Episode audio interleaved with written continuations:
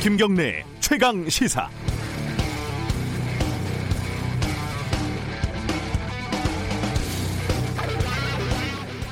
네, 밤에요 배고파서 라면 하나 끓이면은 꼭 한 입만 먹겠다고 수저 들고 덤비는 사람 있죠. 영화 기생충에도 어, 숟가락 얹기 대잔치가 열렸습니다. 유명 가구 회사는 오스카 트로피를 진열할 수 있다면서 장식장을 광고를 하고 쇼핑몰에서는 돌잡이용 오스카 트로피가 판매되고 있다고 합니다. 라면 회사는 신이 나서 짜파구리 조리법을 영상을 막 올리고요. 기생충 포스터를 패러디한 각종 광고가 난무하고 있습니다. 뭐 이 정도는 뭐 귀엽다고 할 수 있는 수준이죠. 이미경 CJ 부회장이 어, 작품상 수상 소감을 말한 거를 놓고 숟가락을 얹은 거다 아니다. 그럴 자격이 있다. 이런 논쟁이 뜨거웠고 어떤 연예인들은 기생충 뒷부리 파티에 간 사진을 올렸다가 숟가락 얹었다고 욕을 한참 먹었습니다. 뭐 이것도 그럴 수 있습니다. 밥그릇이 큰 게 밥상에 올라왔는데 숟가락 얹는 게 뭐 그리 대수겠습니까? 한 숟갈씩 다 먹고 싶지 않겠습니까? 다들. 그런데 그 봉준호 감독이 태어난 대구 쪽에서는요. 이번 총선에 나오겠다는 후보들이 봉준호 박물관을 만들겠다, 동상을 만들겠다, 봉준호 거리를 만들겠다, 생가를 복원하겠다, 기생충 조형물을 만들겠다, 또 난리가 났습니다. 기생충 조형물은 도대체 어떻게 생긴 건가요, 이게? 말들은 많지만 아마 본인이 원하지 않을 것 같아서 실현되기 힘든 숟가락이다. 저는 이렇게 500원을 걸겠습니다. 그런데 진짜 문제의 숟가락은요, 정부 기관에서 제2의 봉준호를 만들겠다고 부산을 떠는 겁니다. 딱 봐도 후지지 않습니까? 실제 내용을 들여다보면 원래 하던 영화 관련 사업에다가 제2의 봉준호, 제2의 기생충 이렇게 이름을 얹어가지고 숟가락을 올려보겠다는 거죠. 정부에서 제2의 봉준호 만들겠다고 하면 제2의 봉준호가 뚝딱뚝딱 만들어지는 건가요? 1년에 10명씩 그러면 진작에 봉준호가 만들어져서 그 봉준호들이 지금 대형 동창회를 하고 있겠지요. 좋은 영화가 만들어지고 어, 이 영화들이 공정하고 효율적으로 유통될 수 있도록 지원하는 일, 원래 해야 하는 일, 해야 하는데 잘 안 하고 있었던 일, 그걸 그냥 열심히 하시기 바라겠습니다. 괜히 허공에다가 헛숟가락 하지 마시고요. 그럼 알아서 제2의 봉준호가 언젠가는 나올 겁니다.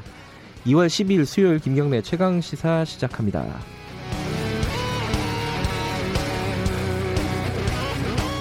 김경래 최강 시사는 유튜브 라이브로도 함께하고 계십니다. 샵 9730으로 문자 보내주시면 저희들이 공유하겠습니다. 짧은 문자는 50원, 긴 문자는 100원입니다. 스마트폰 애플리케이션 콩 이용하시면 무료로 참여하실 수 있습니다.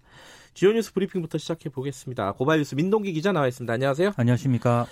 신종 코로나 바이러스 관련된 속보부터 정리를 해볼까요? 질병관리본부가 이 오염 지역을 네. 중국 본토 외에 홍콩과 마카오까지 확대하기로 했습니다. 이 홍콩과 마카오에서 국내로 들어오는 모든 내 외국인들은 오늘 0시부터 중국과 마찬가지로 특별 입국 절차가 적용이 되는데요. 네. 전용 입국장으로 들어와서 검역관으로부터 1대1로 발열 검사를 받고 건강 상태 질문서를 제출을 해야 됩니다. 이 과정에서 증상이 확인이 되면 신종 코로나 검사를 받아야 하고요.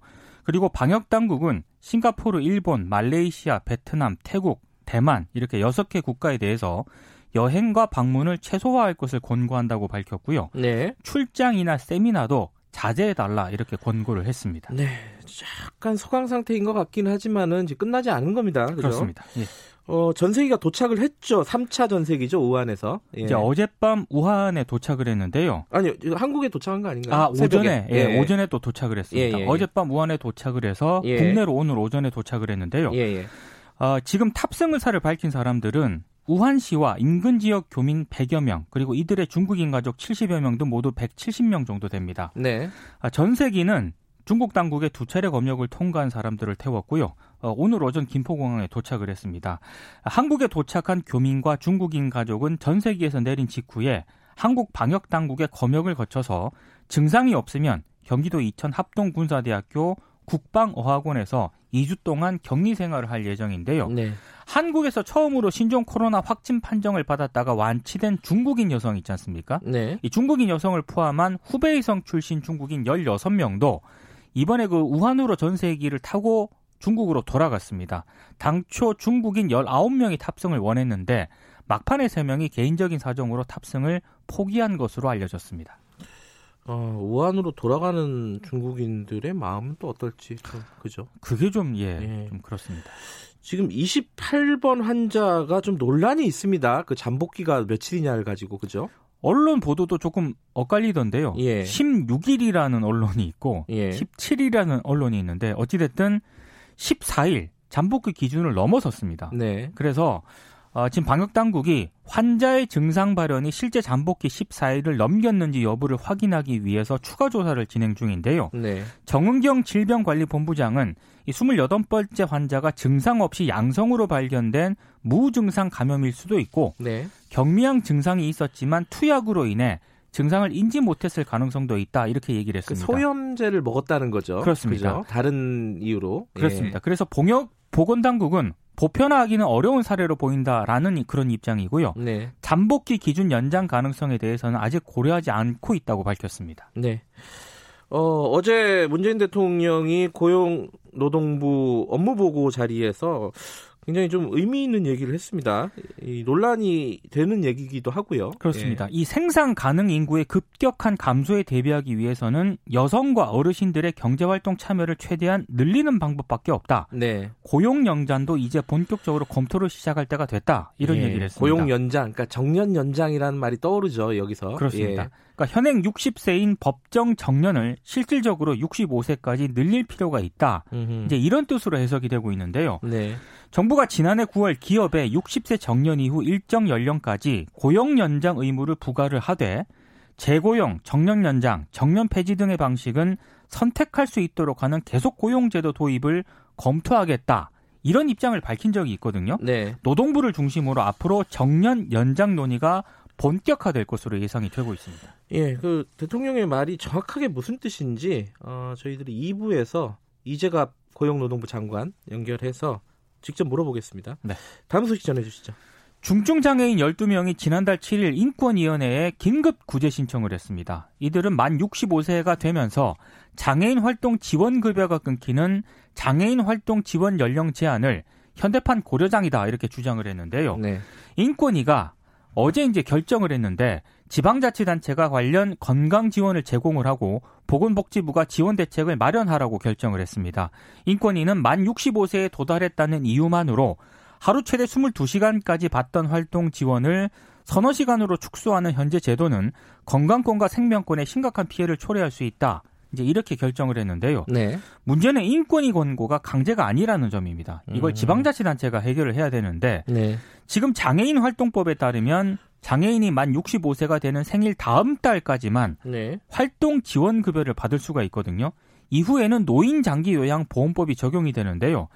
집에 거주하는 장애인은 비장애인과 마찬가지로 장기 요양 급여 가운데 하루 최대 4시간으로 제한이 된 방문 요양 지원을 받게 됩니다. 그러니까 장애인의 외부 활동까지 도와주는 활동 지원과 달리 방문 요양 지원의 범위는 또 집안으로 제한이 되거든요. 네. 이래저래 좀 문제가 많은 지금 상황입니다. 이것도 사실 앞에서 대통령의 발언과 맥, 락이좀 비슷하네요. 비슷합니다. 예. 예. 그러니까 노년층을 어디까지로 봐야 되느냐, 어디서부터 봐야 되느냐. 네. 이게 왜냐면은 65세면 아직 젊거든요. 요즘 나이로 보면은. 그렇습니다. 요즘. 예. 네. 어, 인권위 관련된 소식이 하나 더 있네요. 특정 대학이나 학과에 진학한 학생에게만 장학금을 지급하는 것은 학벌주의를 양산하는 차별 행위라고 인권위가 판단을 했습니다. 음. 인권위가 조사를 해보니까요. 네. 전국 군 단위 38개 장학회 가운데 34개 장학회가 학생이 서울대, 카이스트 등 특정 대학이라든가 의예과 등 특정 학과에 진학할 때만 장학금을 지급을 했다고 합니다. 38 중에 34개요? 그렇습니다. 어, 대부분이네요. 예. 한 지방자치단체 장학회는요. 뭐 고려대, 서울대, 연세대 등에 진학한 뒤에 특정 학점을 넘는 학생에게만 특별 장학 장학생이라는 명목으로 장학금을 지급을 했고요. 네. 다른 지자체 장학회는 일반 4년제 대학 진학생은 300만 원, 고려대 연세대는 400만 원, 서울대 카이스트 등 진학한 학생에게는 등록금 전액 혹은 생활비를 지원을 했다고 합니다. 예. 근데 일부 장학회가 어떤 입장을 내놓았냐면요.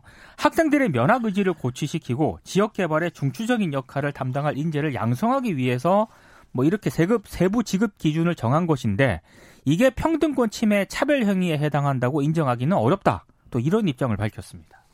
네, 이건 좀 논쟁의 여지가 좀 있겠네요. 그렇습니다. 예. 어, 소식 하나만 더 전해 주시죠. 추미애 법무부 장관이 어제 취임 뒤 첫 기자간담회를 열었거든요. 네. 어, 검찰의 수사 개시 사건에 대해서 내외의 다양한 검증을 강화하고 어, 검찰 내부에서 수사와 기소 판단의 주체를 달리하는 방향의 제도 개선을 검토하겠다고 밝혔습니다. 음흠. 조만간 전국 검사장 회의를 열어서 수사 주체와 기소 주체의 분리를 시행하기 위한 의견을 모을 계획인데요. 네. 그리고 어제 또 기자간담회에서 최근 논란이 되고 있는 그 청와대 선거 개입 의혹 공소장, 공소장. 비공개 결정에 대한 예. 입장도 밝혔는데 예. 잘못된 관행을 바로잡기 위한 것이라는 기존 입장을 다시 한번 강조를 했습니다. 음흠. 비공개 결정 시점을 둘러싸고 논란이 좀 제기가 되지 않았습니까? 네. 이 논란에 대해서는 어공, 어쩌다 공무원인 자신이 책임지겠다. 이렇게 또 발언을 하기도 했습니다. 추미 장관은 원래 공무원이었는데 판사였잖아요. 그렇습니다. 알겠습니다. 여기까지 듣죠. 고맙습니다. 고맙습니다. 아, 뉴스 브리핑 고발뉴스 민동기 기자였습니다. 김경래 최강 시사 듣고 계신 지금 시각은 7시 31분 막 넘어갔네요.